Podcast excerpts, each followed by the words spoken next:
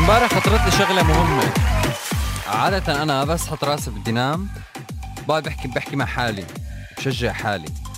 فحبيت بلش اليوم الحلقة بشو حلو عن جد قبل ما الواحد يخفى لما خلص تحس حالك لازم تفوت تنام.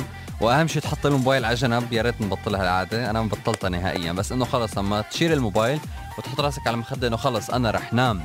تبلش تحكي تحكي مع حالك تشجع حالك. حتى لو كان نهارك كان فيه مشاكل كان فيه أشياء ما زبطت محاولات فاشلة لبعض الأشياء.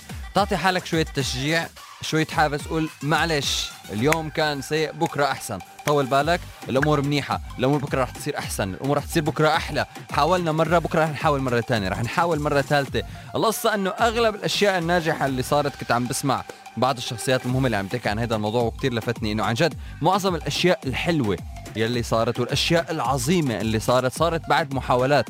بعد محاولات مستمرة مستمرة مستمرة مستمرة مستمرة لحتى وصلوا للهدف.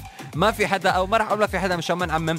غالبا أغلب الناس ما وصلت الأشياء اللي بدها إياها بمحاولة واحدة أو بمحاولتين أو بثلاثة. في ناس وصلت بعد 20 محاولة في ناس بعد 10 في ناس بعد 50 في ناس بعد 100 محاولة وصلوا للهدف يلي بدهم اياه المعنى إنه عن جد الواحد لازم ما ييأس من المحاولة. وقبل ما ننام نشجع حالنا إنه معلش اليوم ما زبطت بكرة بتزبط. أنت قدها أنت بتقدر أنت فينك تعمل كل شيء. على فكرة هي الجمل قبل النوم كثير بتعطي الواحد أول شيء أحلام حلوة وبتعطيك فئة أحلى. ولا شو رأيكم يا جماعة؟ مساكن رايق مساكن خميسي بامتياز مساء الويكند.